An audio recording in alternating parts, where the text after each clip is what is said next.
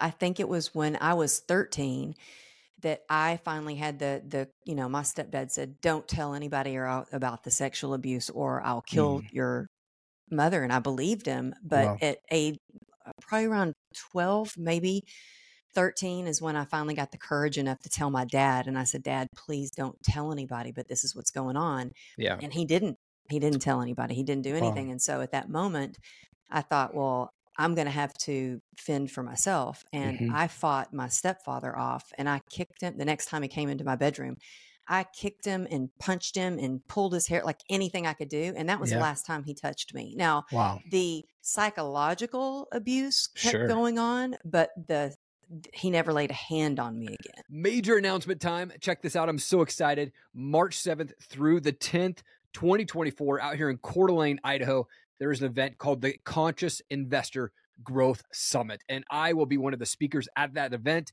I am so excited to be part of that and speaking alongside so many amazing speakers. Get ready to elevate your life at the Conscious Investor Growth Summit. Picture this thought leaders, seasoned investors, world class visionary entrepreneurs all in one place, sharing their insights to transform your life. Don't miss out on the chance to build purposeful relationships and connect with like minded people. Make sure that you secure your spot now because seats are limited. Go to consciousinvestorgrowthsummit.com.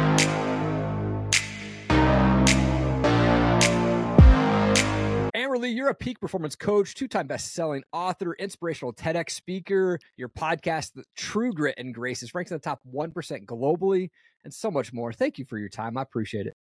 Oh my goodness. Thank you. You're amazing. This is such an honor to be on your show. Thank you for having me. Oh man, uh, such an honor to have you on. I like to kick the show off by going back a bit. Where did you grow up and, and what was childhood like for you? Well, I grew up in Texas, and we were okay. just talking before we hit record that yeah. I'm I, I, lived in California for 31 years, and now I'm back in Texas. Okay. Um, and you know, we grew up where we didn't have much money. There were plenty of Christmases where my mom would say, Sorry, we don't get to do gifts this year. And thankfully, you know, I think it was the church that would leave a little box of money on our doorstep. Mm. Um, so I started working at eight years old. I started babysitting. By the time I was 13, I had a real job. Um, by the time I was in high school, I had four jobs because wow. I grew up, you know, I had, there were five of us kids and if I wanted something, I had to work for it. And mm I mm-hmm. knew that I wanted to move to California. And I think part of that was because I never felt safe at home. I was sexually abused by my stepfather. Mm. There was a lot of, uh, you know, um, the divorce was not easy. There just a lot of dysfunction. Like, uh, yeah. you know, a lot of us grow up with that. But I just never felt safe at home. And so I lived at the dance studio. And I think that's also one of the reasons I was like, as soon as I graduate high school, I am out of here. I'm going to go make something of my life. I'm getting away from addiction that I grew up with. Uh, not me at then. Sure. Later on in life, that was me. but uh, I think sometimes, you know, our pain kind of pushes us until our, until our passion pulls us. And luckily, I had that outlet mm. um, of being an athlete, of being a straight A student. I did things to make me feel good and um, being a professional dancer. Come on. I love that. It's so good. I think like your your podcast name is True Grit, and I think that just shows the grit that you have.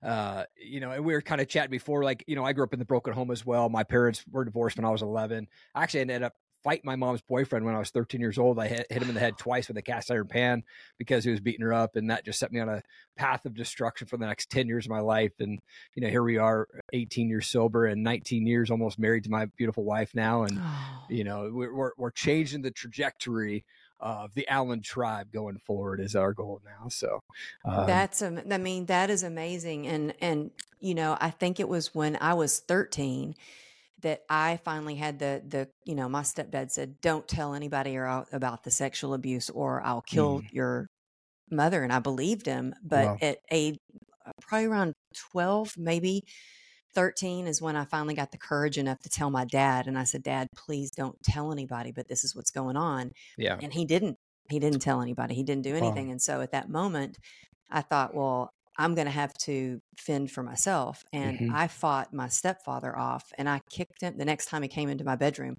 I kicked him and punched him and pulled his hair, like anything I could do. And that was Yeah. the last time he touched me. Now, Wow. the psychological abuse kept Sure. going on, but the he never laid a hand on me again. Wow.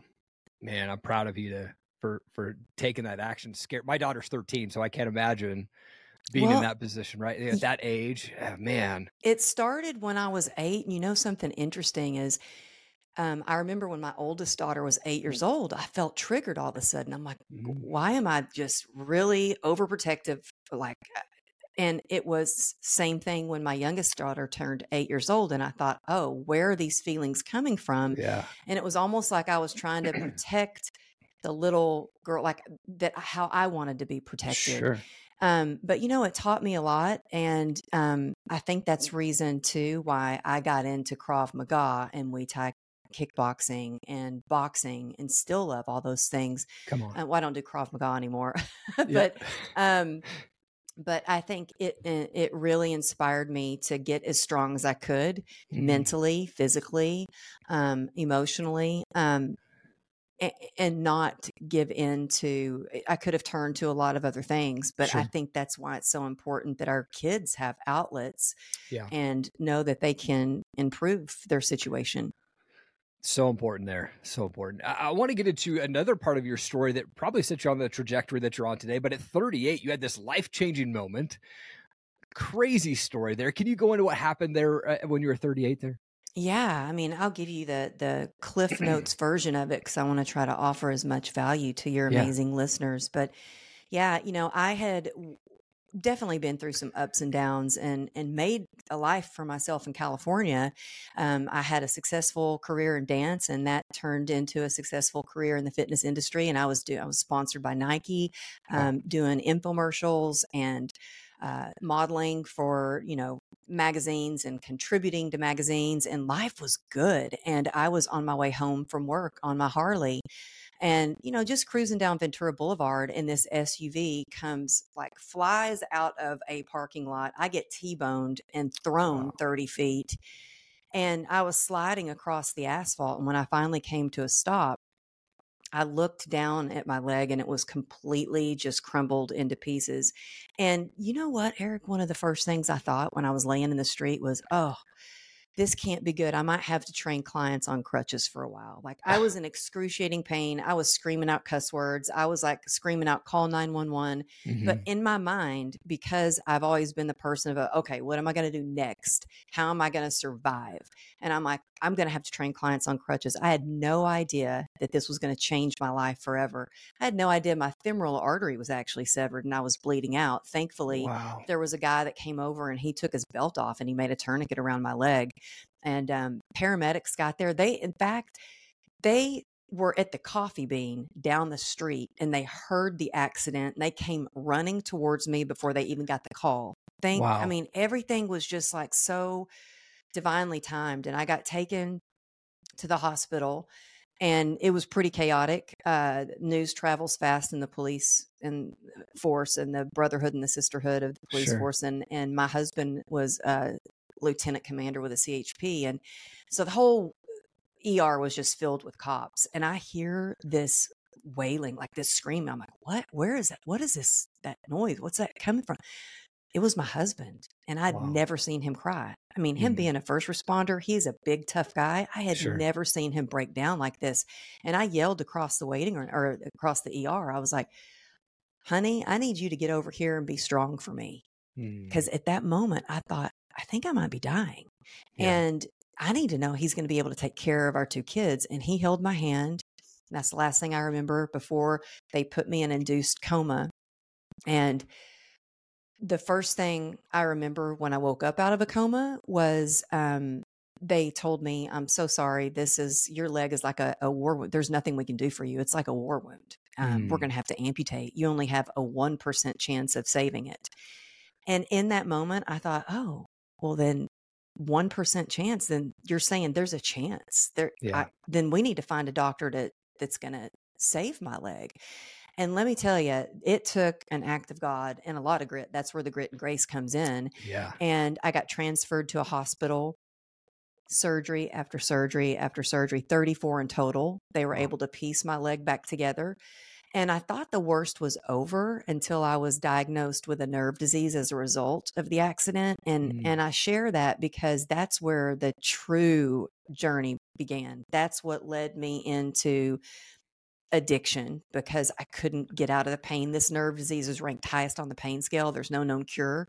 Wow. And I mean, I'm still in pain every single day, but through a lot of learning, uh, uh, through hitting rock bottom and climbing my way back out, I have learned how to be resilient. And so that's what I'm really passionate about sharing with others now that because I was told I'd be in a wheelchair the rest of my life and I'm planning a trip to climb Mount Kilimanjaro. Come my on. husband thinks I'm crazy, but on. like, I like a good challenge. Yeah. Maybe I am a little crazy, Mm. but I just want people to know that, you know, our circumstances don't define us, that we get to decide what we want to do. Like, yeah, we can't control sometimes the cards we've been dealt, but we can choose how we're going to play those cards. So powerful. I love that, especially that last part there where you, you just talk about our circumstances don't define us. You know, and I've I've you know been in kind of the podcasting coaching space for the last couple of years, and and one thing I really love to just kind of tell people is like, look, our past and other people's opinions of us doesn't define our future. We can make that Mhm. change at any point. We just have to decide and then take action and go for that. What a cool thing. Hey, this is a quick shout out from one of our awesome sponsors. Check this out. Thank you to Tracy down at Tranquil Turtle Massage in downtown Coeur d'Alene. Look, my wife and I, we see Tracy and her team every single month for couples massage, and it is the best thing. Tracy is a master massage specialist and a Hanu Ashiatsu trainer. You need to reach out to Tracy and her team. Make sure that you tell them that I sent you, and you'll get 25 bucks off your next massage. Also, while you're there, check out CDA Brows, Body, and Ink. Make sure to tell Tracy that I sent you, and you'll save 100 bucks on your next tattoo brows and plasma tightening services. Uh, one thing when I was looking through your website, uh, something that really caught my attention was this cool quote from your grandfather. And he said, You have Oh. a shovel in your hand. You can either lean on it and pray for a hole or start digging. Man, what that is so powerful. What what kind of person was your grandfather and how did he impact your life? Oh, I get emotional talking about him. He's he's the best man. Well, my husband's a real good man. He'd give Yeah. you the shirt off his back. But oh, my grandfather was such a good man, such a hard worker, and Mm. just taught me so much. He was, I think, growing up, he was the only like really good man that I knew. And I think in today's world, there's a lot of talk about just manifest, just think about these things, just pray on it. And it's like, Yeah. no, my grandfather was like, if you want something, you got to work hard for it. Yeah, yeah, pray. That's good. Hold that vision, but you've Yeah. also got to decide. You got to have consistency, and you got to get to work. And so, I think I always looked up to him for how hard he worked, um, how he improved his not just his life and my grandmother's life and all of our lives, but the whole town. So he lives in this town. There's 749 people that live in this Wow. town. And every Christmas, he decorated the whole town with these like six foot candy canes and lights. And everywhere he went, he left everybody and Wow. everywhere a better place. And so I think there's so much to that that um, first of all that yeah you know we we have to work for what we want we have to work for our dreams but also the importance of being a good person with integrity and also leaving every person and everywhere you go a better place Yeah. Man, so cool. I, I grew up, my grandparents raised me as well, and my mom and dad dropped me off there a lot. And so I was very close to my grandpa and my, my he's passed about 20 years ago now, but he was like six three, and my grandma, who was like four foot eight, literally born, I- I think she'll be 90 next year. And and she's my only grandfather, gra- you know, grandparent left. And when she was born, she was born a pound and a half.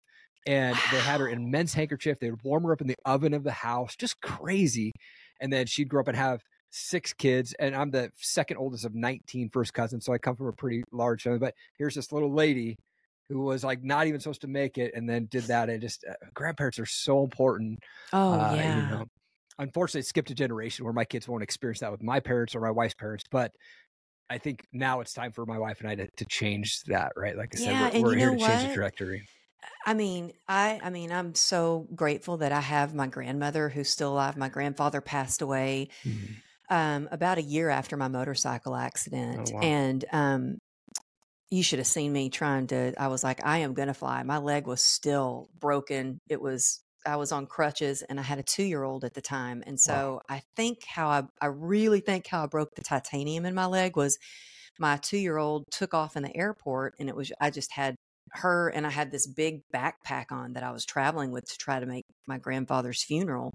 Mm. And she took off running in the airport and I threw my crutches down and started trying to go after her. And then after that, my leg did not hold up. But wow. what I was going to say to your point about your kids not not having that relationship with a grandparent, you know, being in California and so far away from my grandparent my my grandmother and then my kids' grandparents, we adopted uh, uh, a client of mine actually. Yeah. Um, her name's Marilyn and Bob. We call um, Papa and, and Grandma, and they were there at the hospital when my youngest daughter was born. And to this day, they are our adopted. They're my kids' adopted grandparents because. Yeah.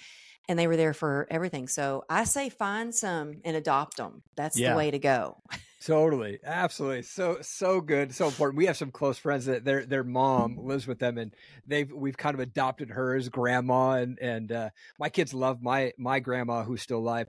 They call her little grandma because she's four foot eight or something like that, and you know she's still active, runs around, plays with the kids, and always traveling. So yeah, it's so important to have that grandparent person in mm-hmm. your life mm-hmm. uh, to to be with those kids. I mean, through all of this, maintaining a positive mindset is is so crucial. And for me, it really starts in the morning. So when I wake up, I'll, I'll be 44 here in another month or so, and immediately when I open my eyes, I immediately go, "God, thank you for another day. I get to see and hug and hold my family." Right, and, and then I make my bed, and there's two wins immediately in my mindset that I've already yeah. got. And then it's upstairs and it's prayer and it's worship, and that really sets the tone for my day. It's a non-negotiable for me for you, what's that non-negotiable for you that kind of helps you kind of start the day off on the right foot? Oh, I, I'm right there with you as far as I wake up and I pray. Well, I wake up and I pray, and every night when I, I pray throughout the day. Sure. Yeah. and then I pray when I get in bed at night. But in the morning, the first thing I do because because I still have, you know, this incurable disease that I've tried every kind of treatment to, to I mean, every kind of treatment. Um, and I'm about to try one other treatment I'm flying to Costa Rica for. Mm. Um, but I wake up and I don't know what I did. I mean, I, I did a pretty crazy workout yesterday, but nothing. I mean, I always do kind of crazy workouts, and and my knee was hurting, my whole leg was flared up, and I could easily get up. And the minute I take a step out of bed, I'm in pain, and I'm like, oh mm-hmm. oh gosh, am I going to be able to walk today? Wow. And or am I going to have to use my crutches, or uh, you know, am I going to be able to work out? Like, what am I going to be? What? How bad is this pain going to get? And then immediately I shift to, you know what? I have breath.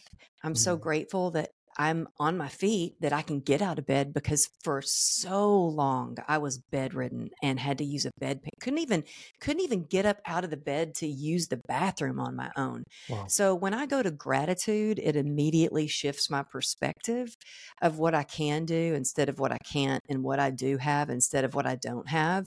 And it just it's the best medicine. So I, yeah. I, practice gratitude. I have prayer. I have several books that I read out of to start my day, and it not like big long novels. I'm talking about daily reflections, or yeah. or even out of um, you know the the wisdom of Sunday. Or I've got a whole uh, bookshelf of my favorite books over here. Yeah. Um, and then another non-negotiable is I have to move my body. Like I, I need to work out because it mm-hmm. does. It, I think that our mind and our body, they're so connected. And when you move your body, it moves your mood and it releases endorphins yeah. and it combats pain and it builds your confidence. And so, also, another thing that I always tell my clients is to build your confidence when your alarm goes off, don't hit snooze, get up because yep.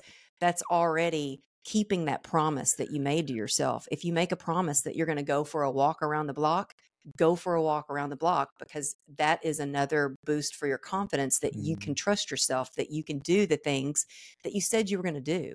Yeah. And so those are kind of my non-negotiables and and then also I don't always make a recovery meeting every single day, but what helps me stay sober because if I didn't have my sobriety, I wouldn't have any of this. I wouldn't even be able to have the the honor of talking to you and being on your show. So I still go to recovery meetings and you know, some people don't understand that, but for me, it's how I get to stay sober.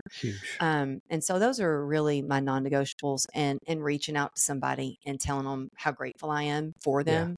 And and I also have a gratitude practice. And I say Mm. practice because sometimes it's not easy to be grateful when you're going through a lot, but it Yeah. does shift your perspective. And I say practice because I have a group of ladies, we call ourselves the God Squad, Come on. and we have an app that we use. It's called My Spiritual Toolkit. And you can go in there and put 10 things that you're grateful for and just go send, and we share our gratitude. So it's that feeling of being connected, of um, knowing that you don't have to do it alone, that has helped me through some of my darkest times.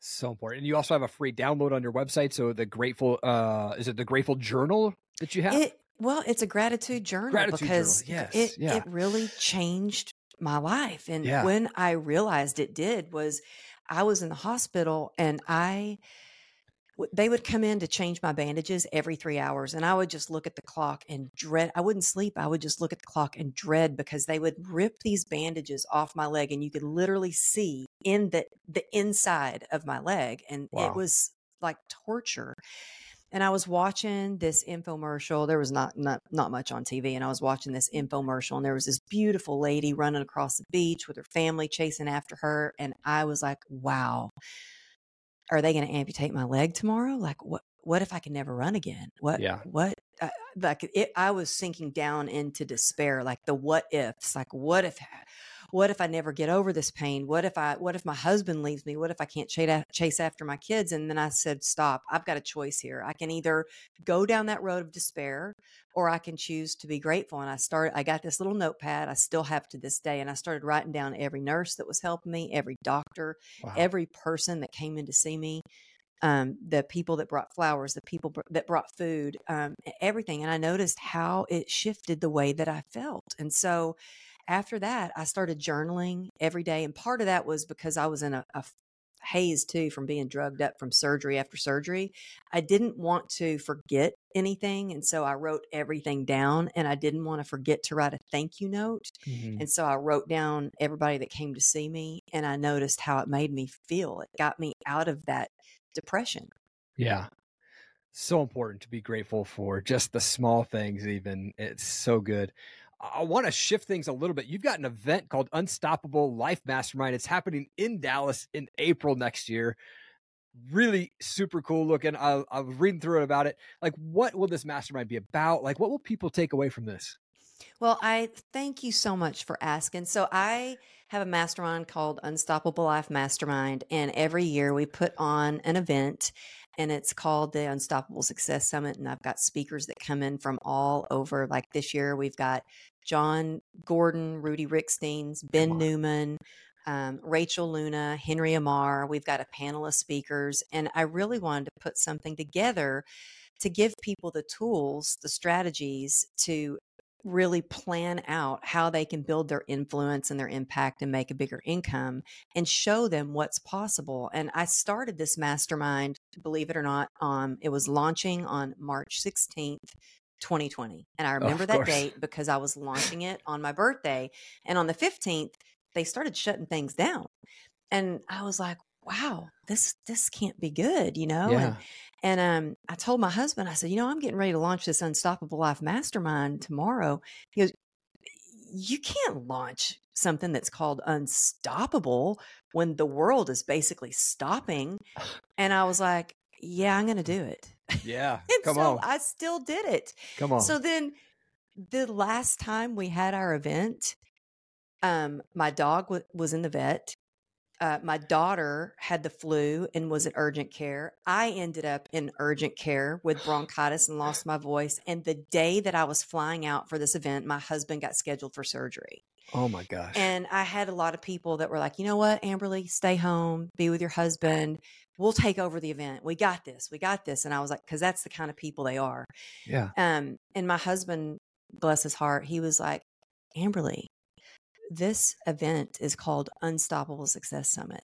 You are not going to stop. You're going to go to this event. And so I have to say, it was the most transformative, magical. Like the Holy Spirit was there at that event. It was unbelievable. And so, you know, people are like, events are hard. I'm like, yeah, events are hard. But the reason I do them is because there is something transformative and something so magical when you can get in the room, you can make these meaningful connections. And I think that's what we need more than ever right now is Yeah. real connection, like shoulder to shoulder or hand in hand, you know, lifting each other up. Connection is what we Mm. need. So important. I think, you know, I, I've always kind of said this as well as like you have to surround yourself with people that are living the life that you want to live. And if you can get around that just in person, virtually is good, but in person, that human connection, it's so important. And just being around them will lift you up. You know, Ed talks about, you know, Ed Mylett talks about, like, well, if you're walking around 70 degrees, go hang around people who are walking around at 120, right? Just being in their presence is going to lift you up.